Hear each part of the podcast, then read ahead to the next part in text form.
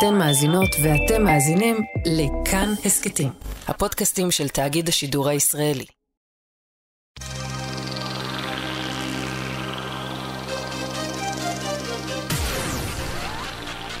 אני חושב שעמדנו די משתאים, גם מההצלחה שהייתה וגם מהצורה שזה נגמר. לא בטוחים שהם מבינים בדיוק מה שקורה. עולם הפופ יש לו יתרונות ויש לו חסרונות. אלה החסרונות, שאתה עולה רגע, הקהל בשניות הוא ממשיך הלאה. יעקב ירדוף אותי גם כשאני אגיע לדיור מוגן.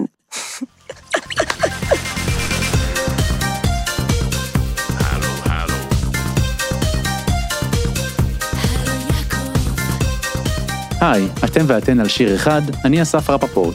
והיום, ללדין הוא להיט הפופ החלוצי שהוציאו בשנת 1994, שיר שנוצר בזכות החלומות של 3 זמרות, 2 מפיקים ויעקב אחד.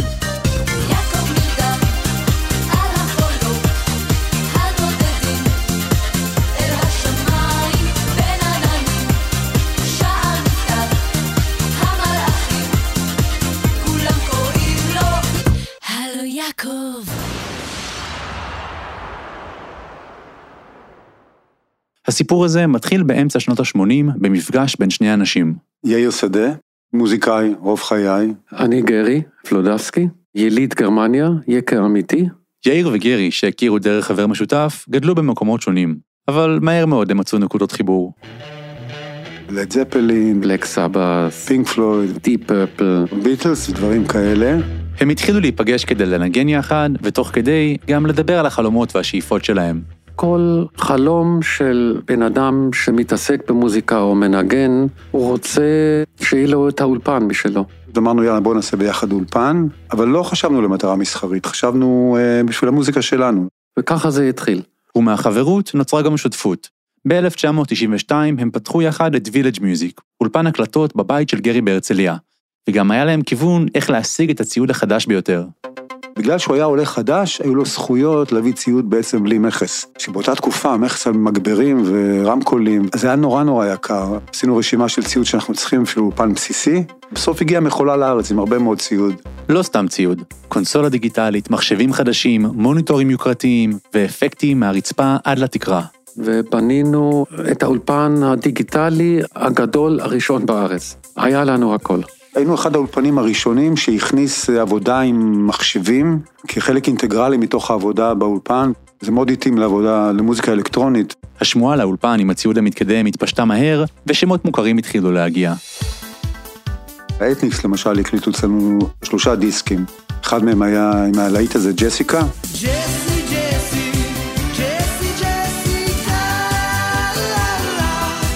ברגע שהם הגיעו, אז זה כמובן גם השפיע מיד על שאר התעשייה. בתוך פחות משנתיים הוקלטו בווילג' מיוזיק אומנים בולטים עם סאונד ייחודי שזכו להצלחה, כמו אסף אמדורסקי.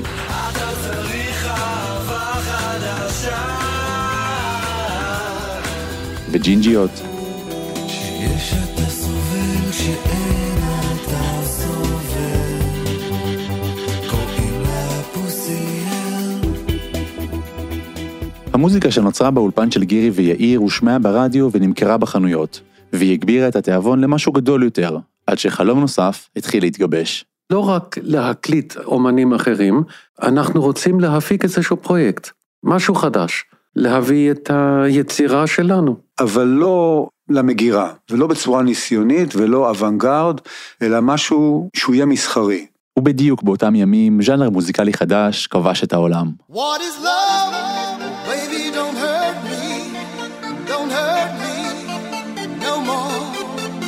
לסגנון קראו בהתחלה יורודנס. עם הזמן זה הפך להיות יורוטרש.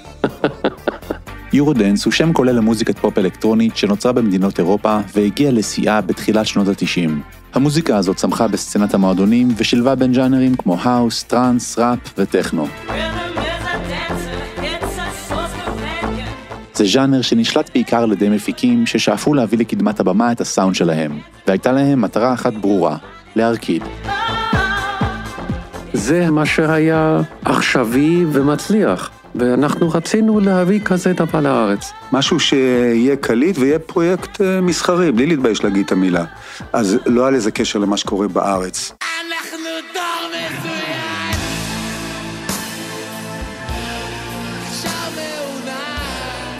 השנה הייתה 1993, 3 שנים אחרי כניסת הכבלים ו-MTV לישראל, אבל למעט כמה הבלחות פופיות בנוף המקומי, בארץ שלטה אווירה אחרת. באותה תקופה היה משהו שמסחרי זה לא טוב, אז אנחנו רצינו לשבור את זה. לא צריך גם להתבייש מההצלחה, וגם לא מהרצון להצליח. גרי ויאיר השתעשו במספר פורמטים, ובסופו של דבר הגיעו לשלישייה נשית, בדומה ללהקת מנגו שפעלה כמה שנים לפני כן. ואנחנו נכתוב את השירים, וזה יהיה בראש משהו לעיתי, משהו שיתפוס. אי אפשר לעשות אלבום רק עם לעיתים כמובן, אבל רצינו שיהיה לפחות להיט אחת. אז בלי ניסיון ניהול, אבל עם הסאונד הכי חם, גרי ויאיר יצאו לדרך. פתאום צלצלו. אמרו, יש אודישן לאיזה פרויקט מוזיקלי חדשני, בהרצליה פיתוח באולפן ויליג'. טוב, נסעתי שרתי. זו לימור עופר טולדו.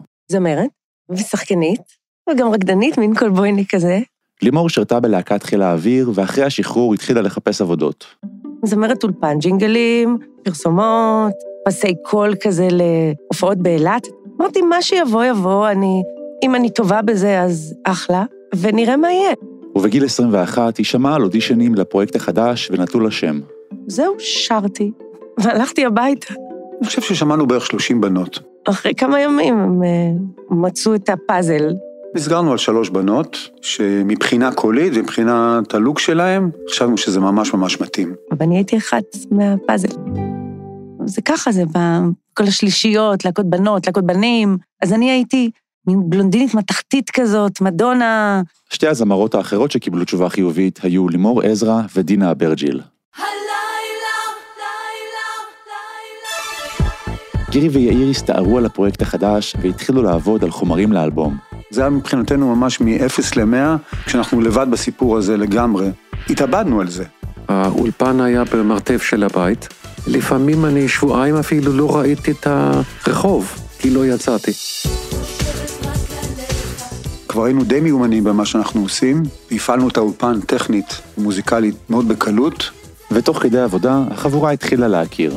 גרי היה כמו אבא כזה, כאילו פנקיסט מזדקן כזה. ויאיר שדה היה מנהל מוזיקלי. הם היו מאוד מוזיקליות, ואני אומר להם, זה ככה השיר, ועד שער ככה, ועד שער ככה. לפעמים ניסינו, את תנסי את זה, לאט לאט למדנו להכיר את הקולות שלהם, מי טובה בנמוכים, מי טובה בחזקים, מבחינה קולית להוציא אותם הכי טוב, שאפשר. באות, לומדות, הפסקה, שרות, הפסקה, שרות. זה יכול היה להיות מ-9 בבוקר עד 11 בלילה. זה היה תחינה.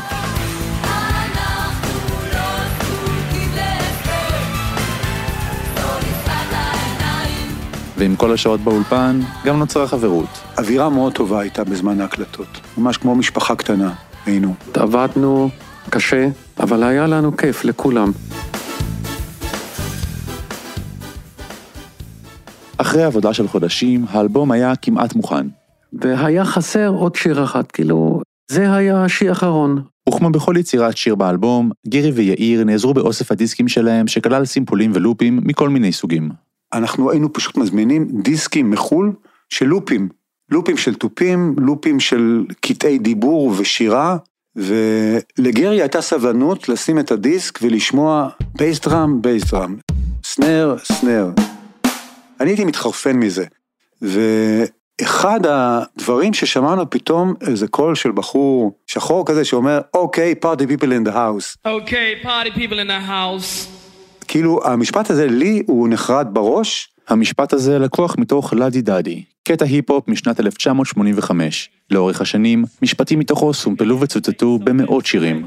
ריקי, ריקי, ריקי, can't you see? Somehow your words just hypnotize me. Biggie, biggie, biggie. או למשל,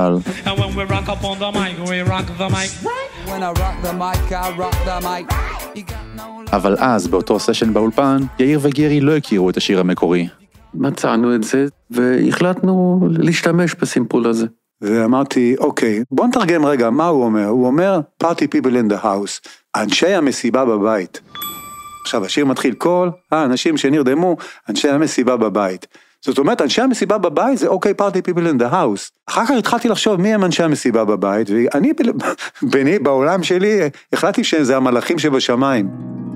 עכשיו, אם זה המלאכים שבשמיים, למה זה מתחבר לי? מתחבר לי לסיפור של סולם יעקב, ואני ממש זוכר את עצמי, יושב וכותב ב5 דקות, יעקב נרדם על החולות הנודדים אל השמיים, אז יש תריף הזה שהולך ככה,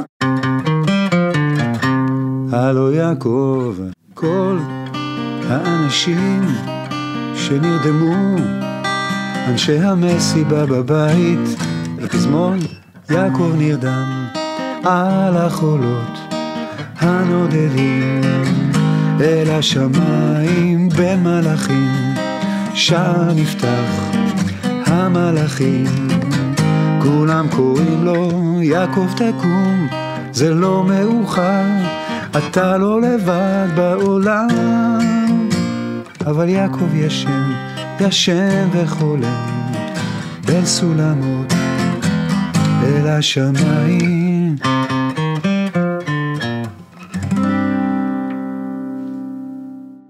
זה טקסט מאוד מלנכולי בעצם, בעצם אומר שאנשים עסוקים בלפנטז על משהו, ובאים ואומרים להם, הנה אנחנו מגשימים לכם את החלום, אבל הם לא שומעים שאומרים להם שאפשר להגשים את החלום, כי הם עסוקים בלפנטז אותו. זה הסיפור של יעקב.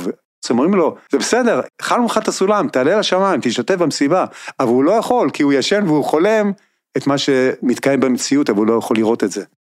נורא נורא אהבתי את זה, הייתי נורא גאה בטקסט הזה.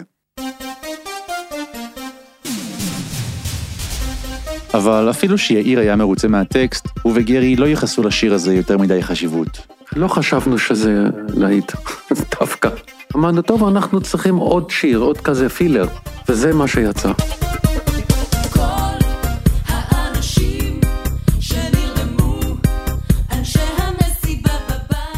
גרי ויאיר סיימו להפיק את הפילר, והאלבום היה מוכן. בשלב הזה, השניים נפגשו עם חברות תקליטים כדי להציע להם את הפרויקט. מהר מאוד הם קיבלו תשובה חיובית, אפילו יותר מאחת. הראייה הכללית שהייתה ראייה אסטרטגית, אפשר לומר, בעד ארצי, הייתה להתחיל לצלול יותר לעולמות הפופ. זה חיים שמש, מפיק ומנהל מוזיקלי שבאותם ימים היה סמנכ"ל התוכן של הד ארצי. הוא מי שאחראי לגילוי והחתמה של אומנים רבים, כמו אביב גפן, אביתר בנאי, היהודים, לא בדיוק מה שגרי ויאיר הפיקו אצלם באולפן. אבל היו כל מיני ניחוחות של פופ שככה מרים את הראש, זה נראה כאילו אך טבעי שנלך לשם קצת אחרי כל הדיסטורשנים. חיים ונציגים נוספים מטעם הד ארצי נסעו לאולפן לפגוש את החמישייה.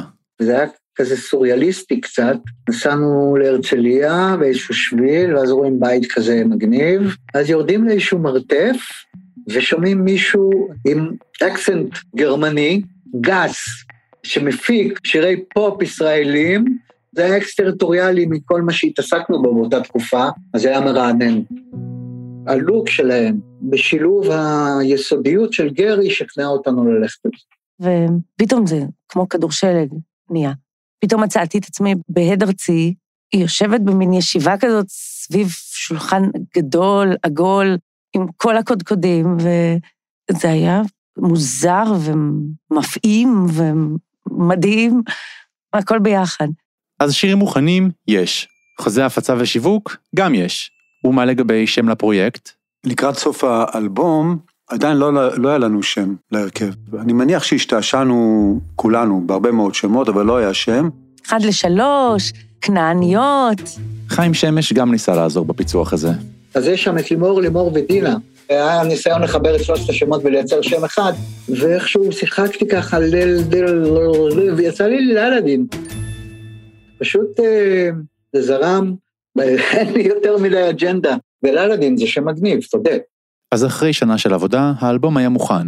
עכשיו, בשביל לבחור את הסינגל המוביל, גרי ויאיר העבירו עותק לחיים שמש, ולשניהם כבר היה ברור איזה שיר מהאלבום צריך להיבחר. מי אם לא אנחנו?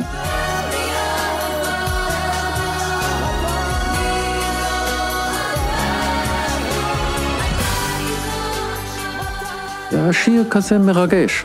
בלדה מרגשת. מאוד מאוד אהבנו אותו. אני וגרי חשבנו שזה השיר הכי טוב בתקליט. אבל חיים שמש שם עין דווקא על שיר אחר.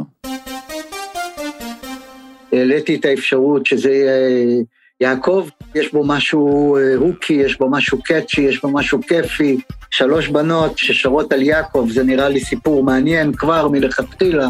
יעקב לא סומן מבחינתנו בשום צורה בתור משהו בולט, להפך. הוא היה בנוי אחרת לגמרי, הרבה יותר דליל מבחינת הפקה מוזיקלית.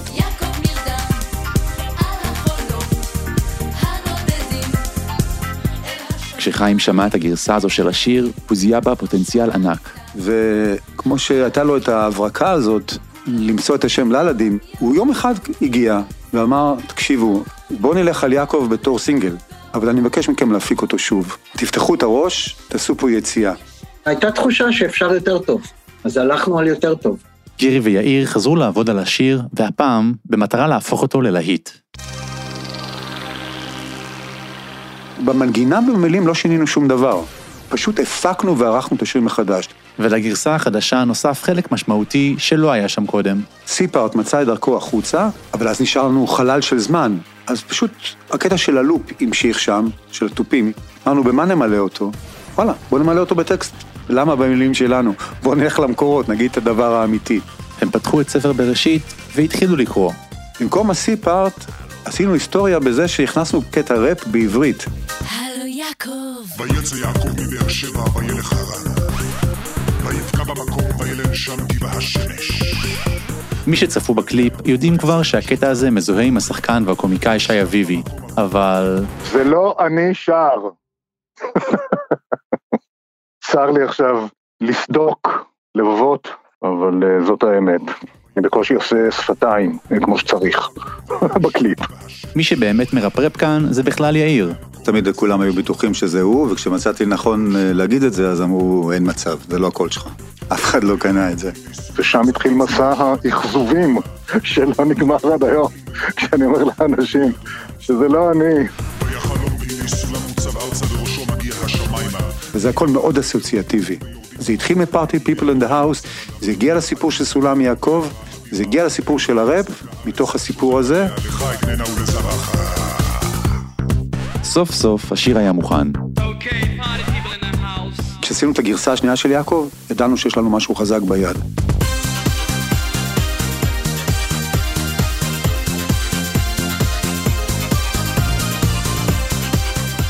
אז כולם מסכימים שיש להיט, אבל צריך משהו שיעזור לדחוף אותו, קליפ, ורצוי כזה שקשה יהיה להתעלם ממנו. זה היה משוגע, מצלמות רחף, דולי, לא היה כאלה דברים. זו אחת הסיבות שהשיר עבד, כאילו איזשהו דיסטנס היה שם בחליפות גומי האלה שהן נפשו, והן היו קצת מנוכרות, זה הרגיש חול. לאחר הכנות קפדניות, בחודש יוני 1994, יעקב יוצא.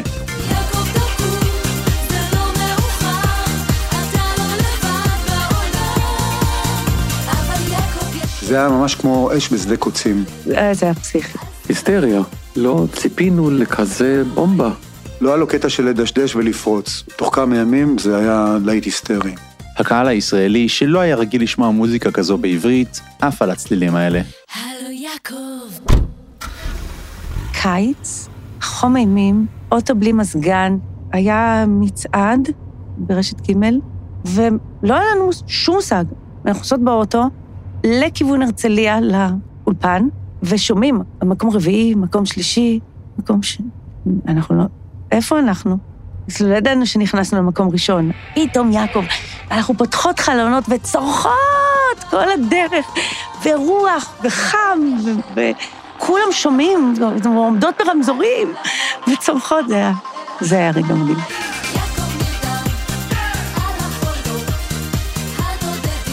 יעקב מתפוצץ, וללדין הופכת לשלישייה מבוקשת. כשפתחתי את הרדיו, שמעתי את השיר. כשפתחתי עיתון, ראיתי כתבה. כשפתחתי טלוויזיה עם איזה טוק שואו, הם היו. הייתי בעננים. הגענו לשיא. זה הגשמה של חלום.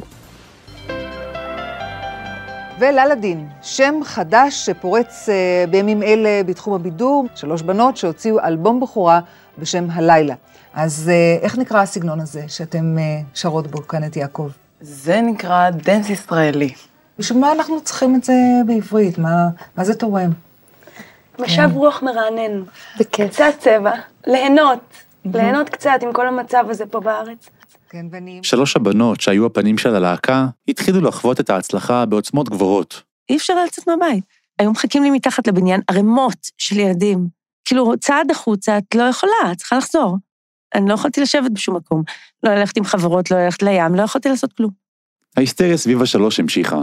הן קיבלו קמפיינים, הזמנות להופעות וראיונות בעיתונים. הן גם התארחו בשיר הנושא מתוך להתראות נעורים שלום אהבה של משינה.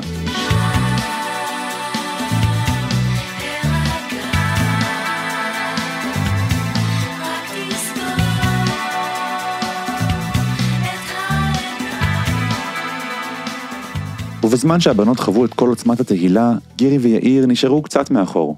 אחרי היציאה של האלבום, קצת נהיה שקט באולפן. כל האינטנסיביות של העבודה, זה נגמר יום אחד, ועכשיו העבודה הפכה להיות בחוץ, ולי באופן אישי לא היה חלק בזה. בשלב הזה, אצל לימור ודינה, משהו התחיל לחרוק. אנחנו הרגשנו חיות בתוך פרדוקס כזה, כאילו נורא קיצוני. מצד אחד את נורא מפורסמת, מצד שני לא הרווחנו שקל. עדיין, ולא יכולנו יותר. היו המון הגבלות על מה אנחנו כן יכולות לעשות, שזה לא תחת המעטפת של ללדין. וזה יצר המון בעיות. כי ידענו שזה הולך לכיוון לא טוב. בשביל גירי ויאיר, הטריטוריה של ניהול להקה עוד הייתה חדשה. היה לנו קצת קשה להתמודד עם זה. אנחנו אנשי אולפן, ופתאום אתה עומד מול עולם שלם שבכלל אף אחד לא הכיר. היה קצת קשה. גם התרגשנו, אבל גם היה איזשהו מין לחץ. וזה התחיל, מין מפולת כזאת. אני זוכרת את לרלרת, את הדיבורים באבן, בדרך. לא רצינו לשבור את הכלים לגמרי מצד אחד. מצד שני, היה מאוד קשה להבהיר אותנו, להסביר אותנו להם. זה הלך ונהיה מירה לגרוע.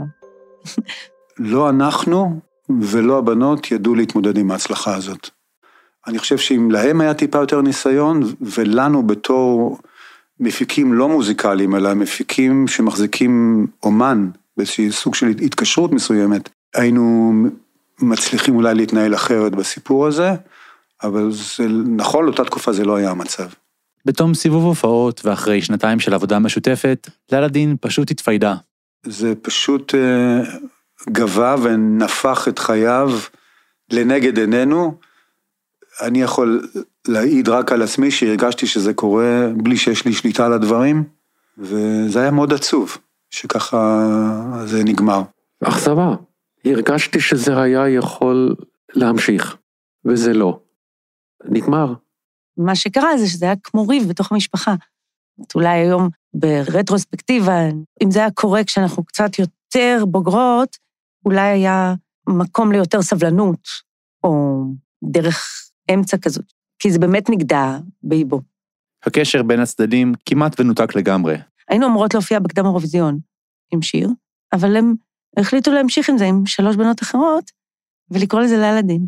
אבל לימור ודינה התנגדו לשימוש בשם הזה. אז לגירי ויאיר, שלא רצו לפרק את השותפות שלהם, היה רעיון. אולי לקחת שלוש בנות אחרות, להשתמש בשם אחר, ויעקב הגיע מהשם יעקב, והם היו בנות, אז נקרא להם הבנות של יעקב, בנות יעקב.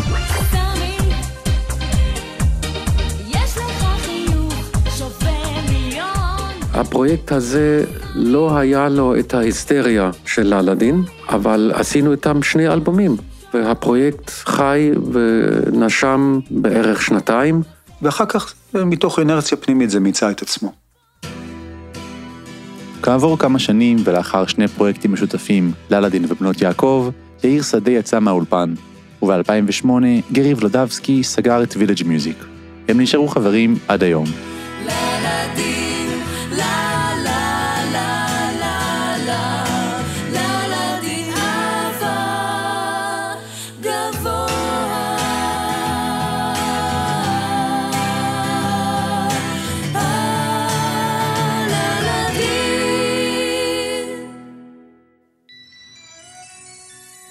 יעקב יצא בתקופה שבה פופ מסחרי נתפס כדבר זול ונחות אפילו על ידי המיינסטרים הישראלי.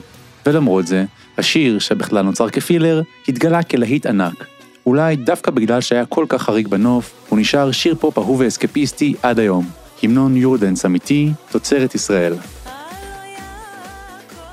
אמרת שיעקב זה שיר על מישהו שיש לו חלום, ובאים אליו ואומרים לו, בוא אנחנו נגשים לך את החלום הזה, אבל הוא עסוק בלפנטז והוא לא יכול לראות שזה כבר קורה. כן. זה לא גם קצת הסיפור של ללדין? אני חייב להגיד לך שאת האנלוגיה הזאת אני לא ראיתי. לפעמים יש מצבים בחיים שאתה כאילו מחכה שיקרה משהו ואתה לא מבין שזה כבר קרה. אז כאילו תעשה עם זה משהו. בגלל זה אני תמיד חשבתי שהשיר הוא כאילו נורא שמח, אבל הטקסט שלו הוא עצוב קצת. אני חושב שדווקא הדיסוננס הזה, זה הכוח של השיר. האזנתם והאזנתן לשיר אחד, אני אסף רפפורט. ערכתי את הפרק יחד עם ניר גורלי ומאיה קוסובר. תודה לרים חנה על הסיוע בהפקה, ולבן אליעד ושחר גבע מכאן ארכיון.